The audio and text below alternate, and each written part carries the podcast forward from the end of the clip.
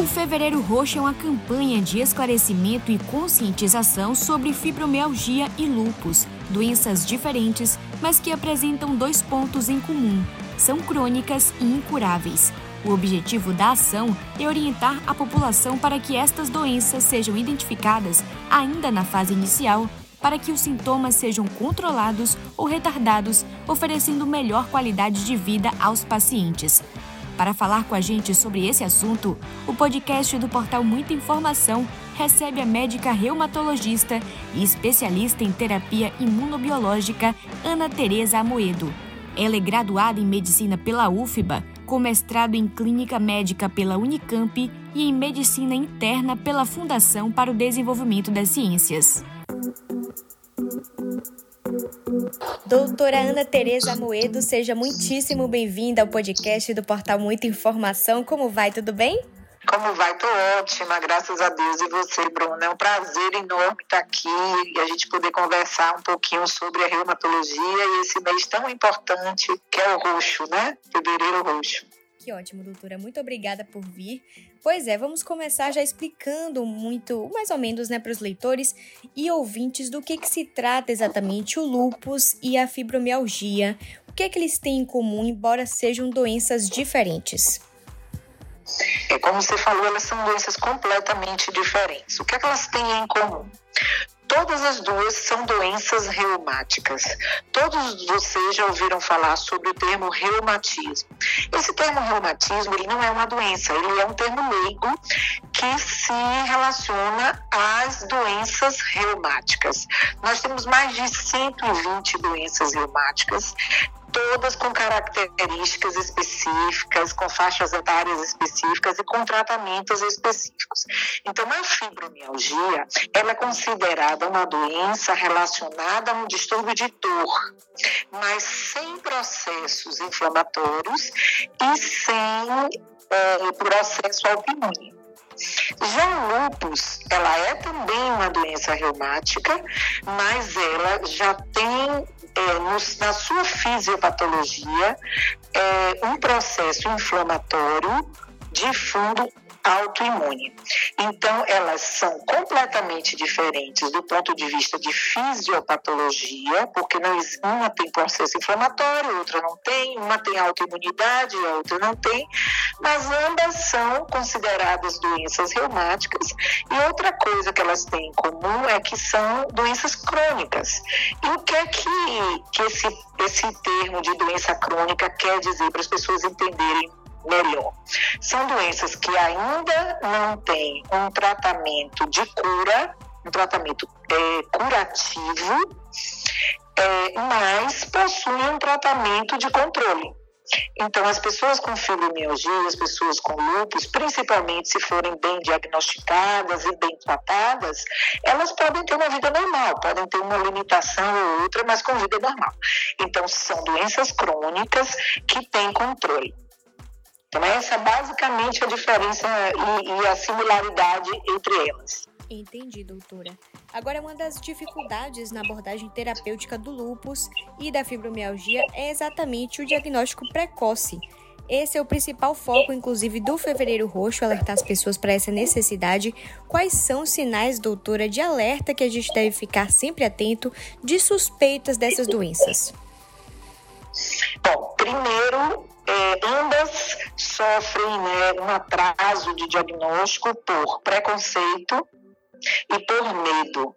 Né? As pessoas têm medo de descobrir que tem lúpus, porque existe um estigma social de que lúpus é uma doença grave, que tem um prognóstico ruim, que pode ter um desfecho ruim. E isso nem sempre é verdade. Né? Então, todas as duas sofrem esse problema. Já a fibromialgia não é só o medo, mas sim um preconceito. Também existe um estigma social de que a, a fibromialgia acontece em pessoas que são emocionalmente mais frágeis, que são deprimidas ou que têm algum problema emocional. Então, o, essa campanha do, do Fevereiro Roxo nos ajuda a expor essas doenças e mostrar que elas são doenças como outras qualquer, como um diabetes, como uma hipertensão, que são crônicas e que têm controle, mas que ninguém precisa se envergonhar, ninguém precisa ter medo. A gente tem que ter cuidado né, e respeitar o nosso corpo, que a partir do momento que começam alguns sintomas, a gente deve procurar um especialista, no caso aí, um reumatologista, para um diagnóstico correto e o mais cedo possível. Quais são os sintomas? Quando é que a gente deve suspeitar de uma fibromialgia. Então, a fibromialgia ela pode dar um quadro muito amplo, mas ela é mais comum em mulheres, numa proporção de é, 6, 7 mulheres para um homem. Ela é a causa mais comum de dor músculo-esquelética em mulheres. Quando eu digo músculo-esquelética, são dores nas, nos músculos e nas articulações, né? Aquela sensação também de dor nos ossos. É, entre mulheres, é mais, mais comuns em mulheres é, é, entre 20 e 55 anos. É a causa de dor mais comum nessa faixa etária. E os sintomas são exatamente esses. O clássico é dor difusa, dor no corpo todo. O paciente sente dor do fio do cabelo ao dedão do pé. Então, é uma, é uma queixa muito frequente, do, o corpo dói tudo. E isso tem que se manter para nós conseguirmos fechar um diagnóstico por pelo menos três meses. Associado a isso, é, vem uma, alguns distúrbios, como, por exemplo, distúrbio do sono. A pessoa tem dificuldade de dormir, tem insônia. Pode haver também um distúrbio do humor. Pode haver uma melancolia, uma tristeza excessiva e até uma depressão, também ansiedade. Né? E uma fadiga, aquela, aquele cansaço, a pessoa dorme e acorda, às vezes mais cansada do que quando foi, foi dormir.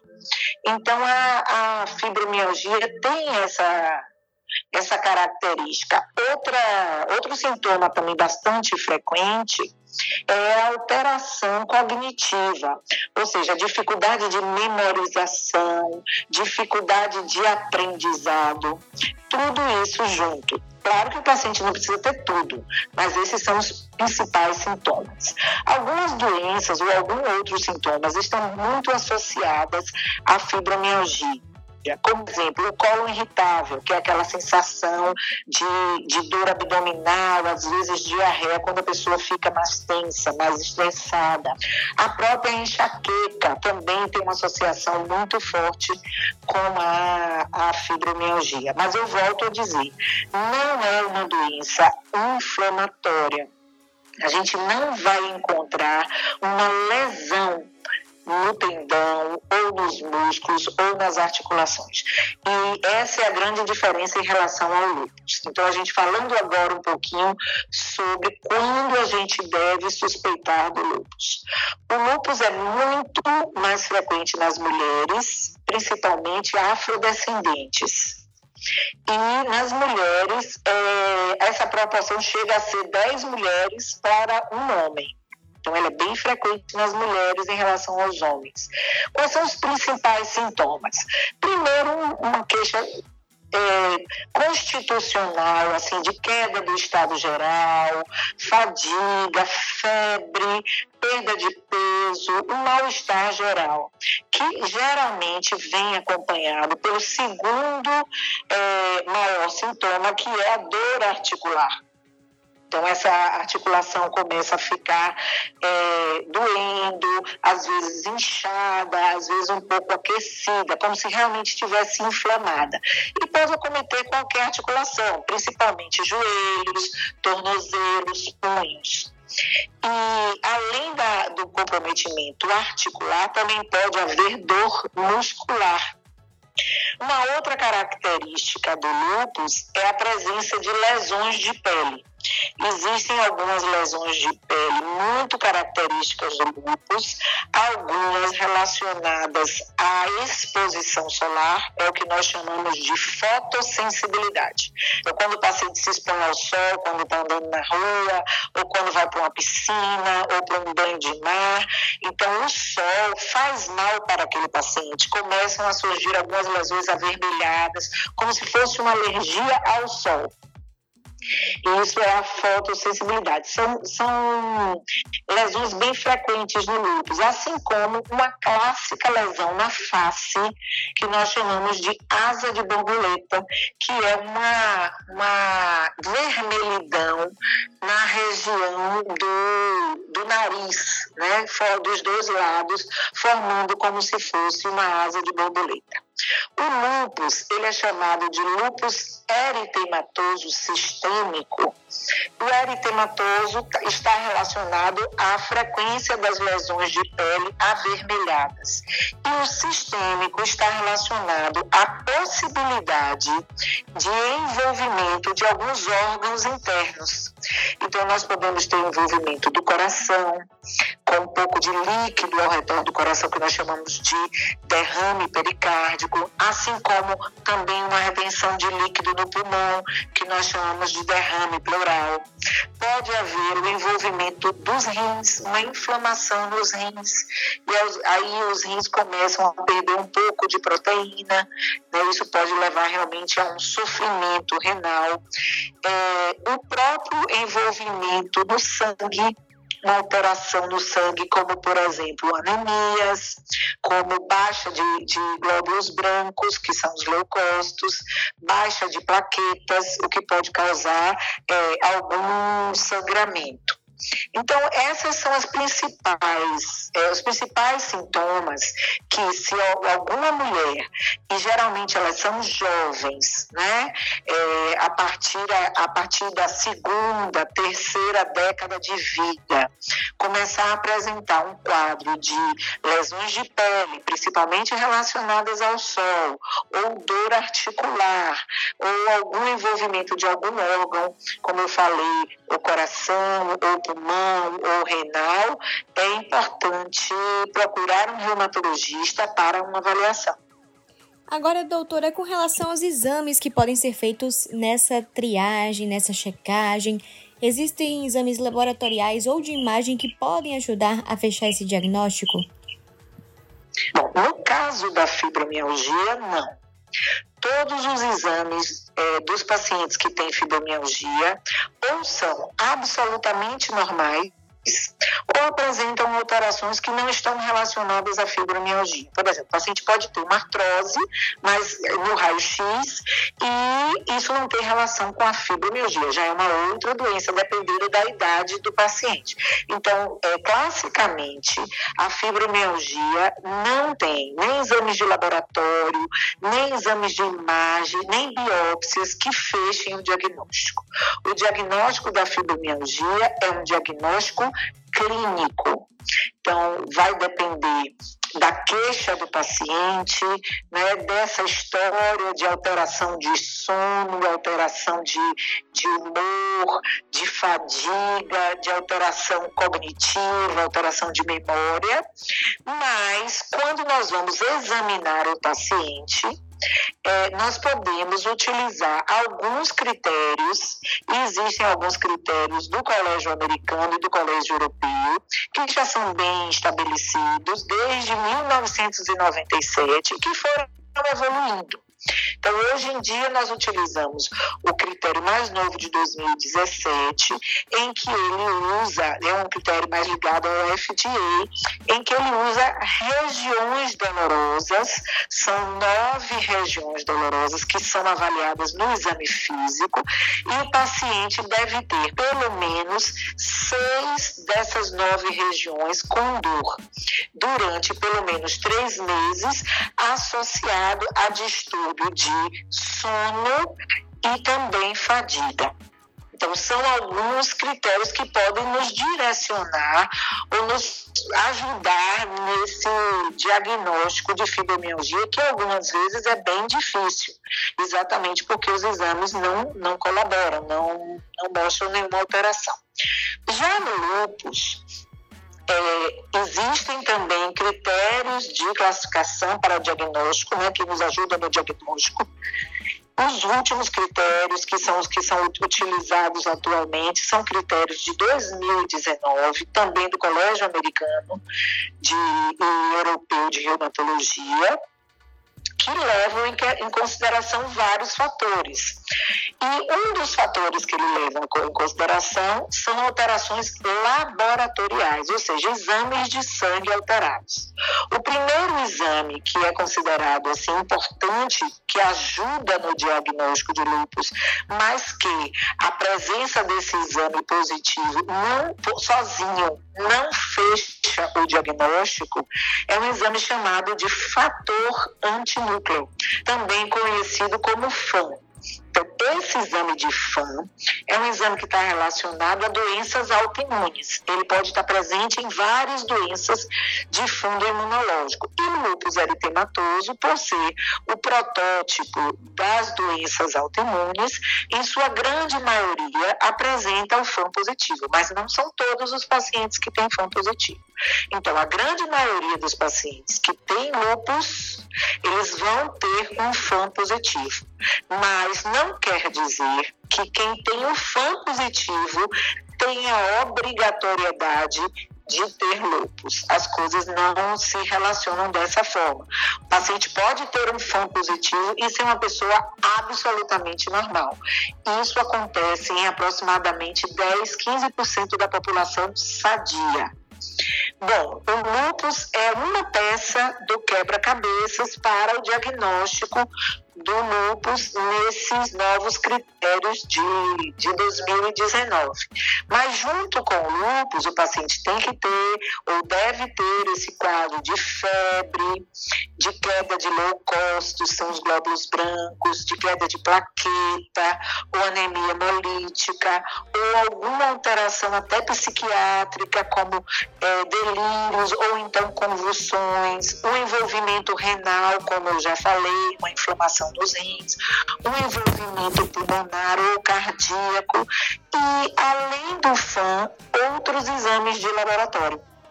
Principalmente os exames, agora sim, mais específicos de lupus, que são basicamente o anticorpo anti-DNA e o anticorpo anti-SM.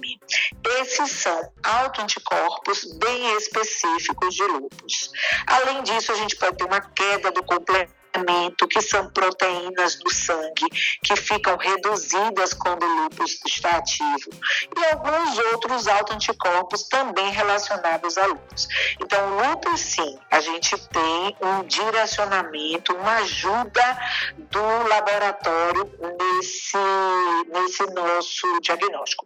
Mas a gente não pode esquecer que é uma questão de bom senso. Nós temos que ter tanto o laboratório quanto o quadro clínico. E por isso o especialista tem que, que avaliar e saber discernir qual é o exame que é importante e qual é o exame que é menos importante.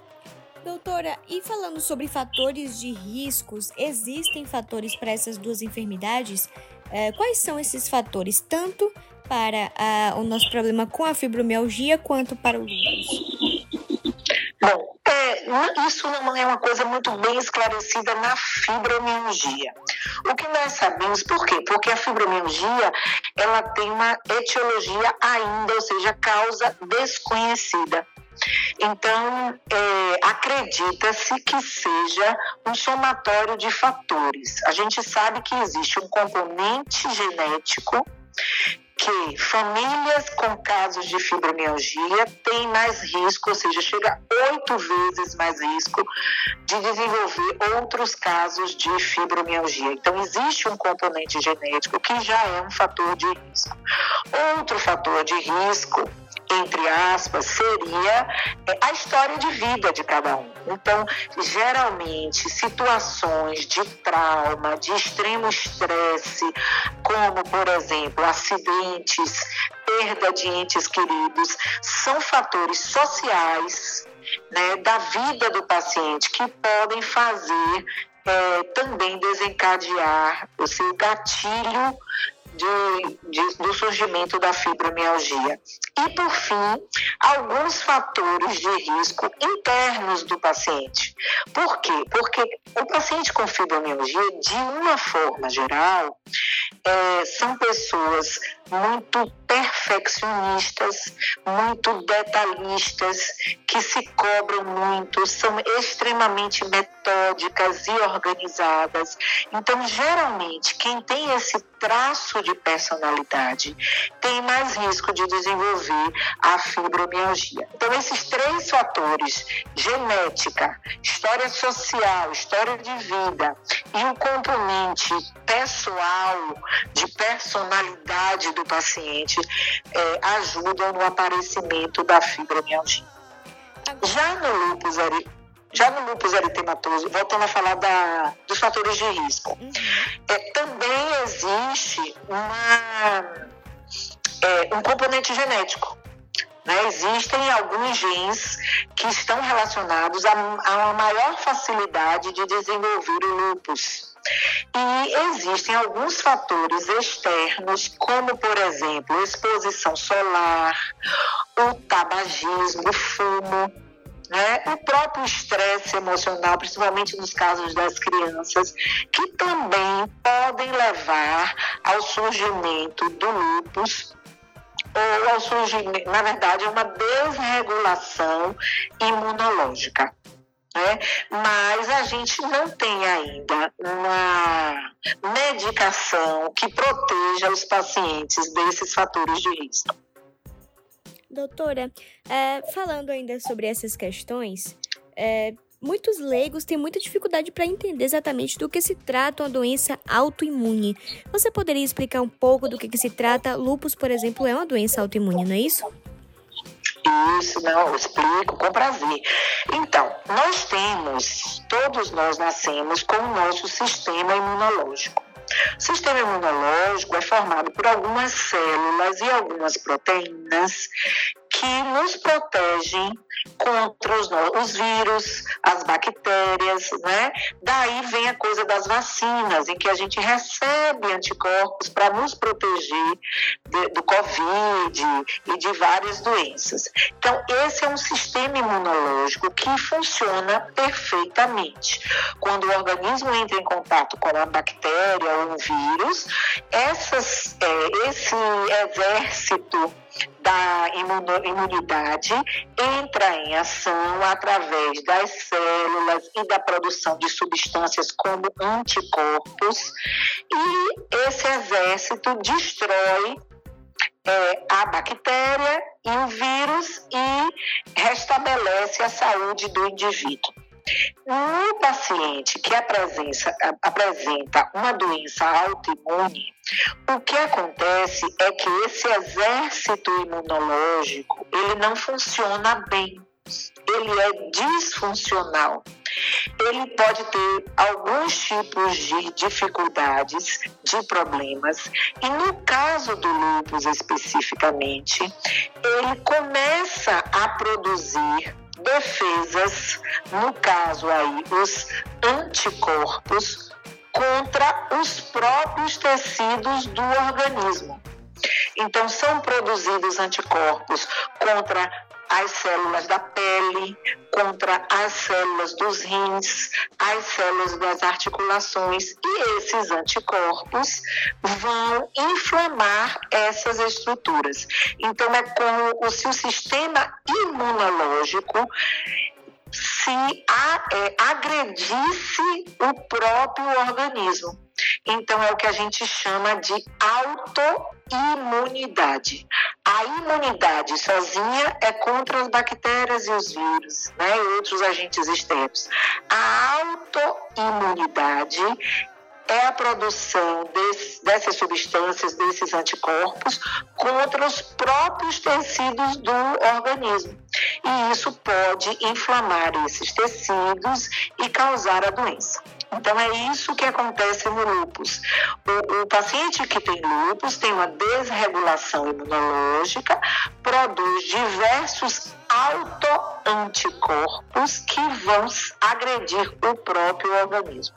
No caso da fibromialgia, doutora, ela se trata de uma doença em si, ela é uma consequência de outras enfermidades, como é o caso da artrite reumatoide ou do próprio lúpus. Do que se trata exatamente essa doença? Essa sua pergunta é excelente, porque algumas pessoas têm essa falsa ideia que a fibromialgia não é uma doença.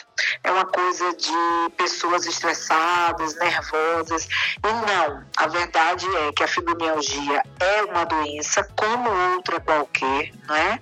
Ela tem a sua fisiopatologia, ela tem alguma causa, mesmo que a gente ainda não conheça, mas existe alguma causa, alguns fatores de risco e um quadro clínico e um tratamento bem estabelecido. Então, a fibromialgia, ela não é uma consequência de outras doenças. A fibromialgia é uma consequência de um indivíduo predisposto geneticamente com que se expõe socialmente a algum fator estressante, traumatizante e que já tinha em si uma tendência até pelo perfil de personalidade. Né? Então, é uma doença que tem uma fisiopatologia. E o que é que, que, que significa isso? O que é que acontece na fibromialgia? A fibromialgia hoje é vista como um distúrbio do nervo é uma alteração neurológica. Existe uma hipersensibilidade da célula da dor. Então, os pacientes que têm fibromialgia sofrem com o aumento da percepção do sentimento de dor elas sentem dor com mais facilidade. O limiar de dor é mais baixo. E isso está relacionado a estruturas neurológicas, aos nossos nociceptores, e inclusive a sensibilização da medula, a sensibilização central da dor. Então, ela é uma doença já bem estabelecida, que tem uma fisiopatologia já bem conhecida e também um tratamento efetivo. É, doutor, e falando dessa dor, inclusive, muitas vezes ela é realmente incapacitante, muito forte, e é o sintoma mais conhecido da fibromialgia. Mas há outros tantos igualmente importantes. Eu queria que você falasse um pouco sobre esses outros fatores. Não, sem dúvida, a dor é o, o carro-chefe, é o que é mais importante e é o que faz parte dos critérios, como eu falei. Então, é importante que o paciente tenha uma história de dor difusa. Nos atuais critérios, é, a presença de pelo menos seis regiões, de nove regiões pesquisadas no corpo inteiro, ou seja, é uma dor muito ampla no corpo e com uma duração de pelo menos três meses. Só que ela deve vir também associada a esses outros sintomas. E Quais são esses outros sintomas? Primeiro, alteração do sono, né? a insônia, a dificuldade de iniciar o sono ou aquele sono superficial em que o paciente dorme e qualquer barulhinho acorda, ele não consegue aprofundar o sono para conseguir recarregar né, toda a energia que ele gastou no dia anterior. E com isso, ele acorda com outro sintoma que se chama fadiga. Uma fadiga matinal, um cansaço. As pessoas se queixam que, é, às vezes pela manhã, acordam mais cansados do que quando foram dormir. Uma, um outro sintoma também muito frequente é a alteração do humor. Então, a depressão e a ansiedade, principalmente aí no, no, no mundo atual do pós-Covid, é, é, uma queixa muito frequente do paciente fibromialgico.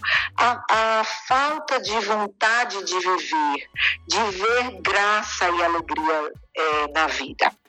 Um outro sintoma também é a, são as alterações cognitivas. Então, a perda de memória, a dificuldade de, de concentração, de aprendizado, tudo isso faz parte do quadro clínico, juntamente com as dores difusas. E no caso do lúpus, doutora, quais são os sintomas mais comuns da doença?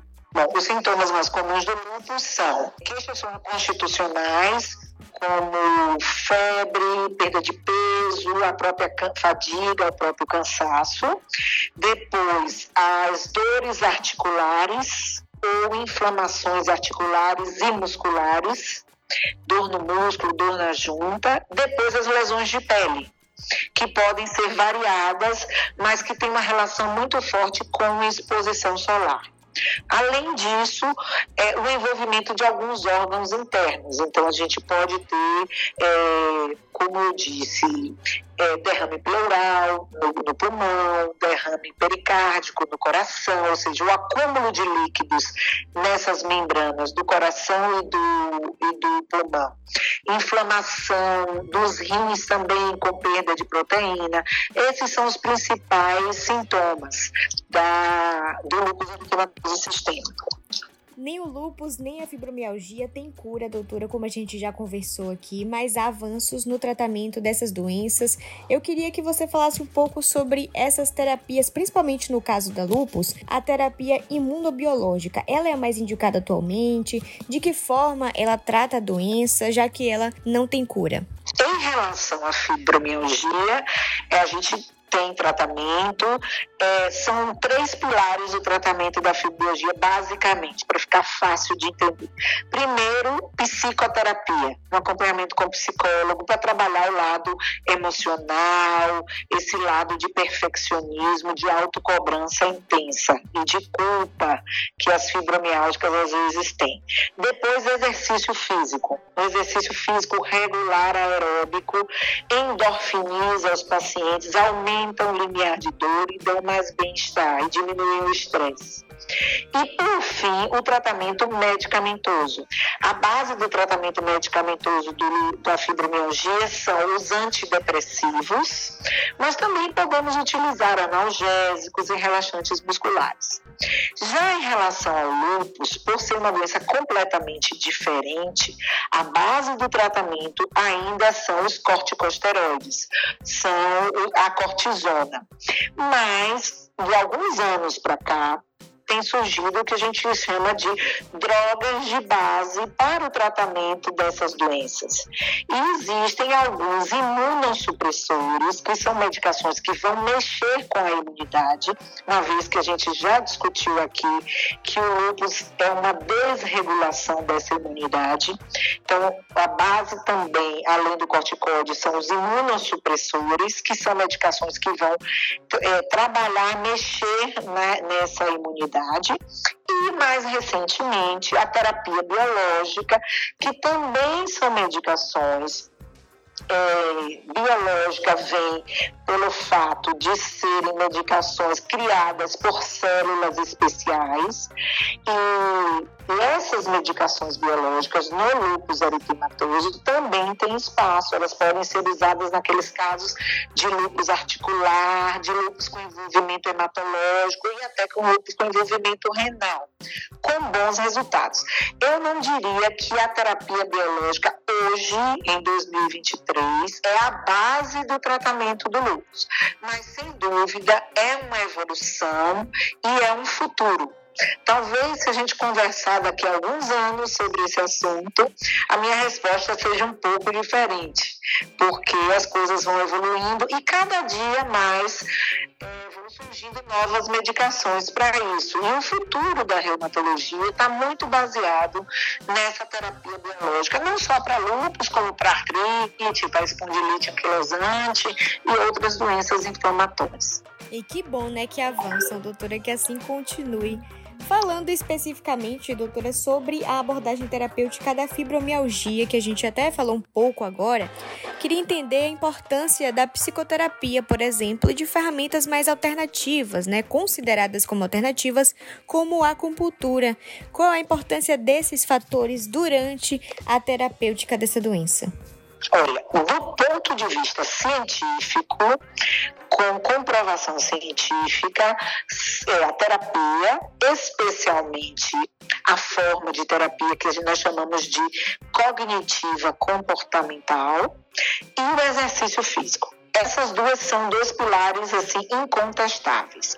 Outras terapias não farmacológicas, como acupuntura, massoterapia, também podem ajudar os pacientes, mas isso sim é um, são casos muito pessoais. Então, vai haver aquele paciente que vai se dar muito bem com a acupuntura, porque alivia, relaxa, melhora a dor, mas também vai haver aquele paciente que não vai responder tão bem à acupuntura, por exemplo. Mas é, eu acho que vale a pena tentar. O importante é que a pessoa entenda que a doença é a mesma, até a medicação é a mesma, mas o indivíduo, ele é único. Ele é um universo único, não existe outro igual no mundo.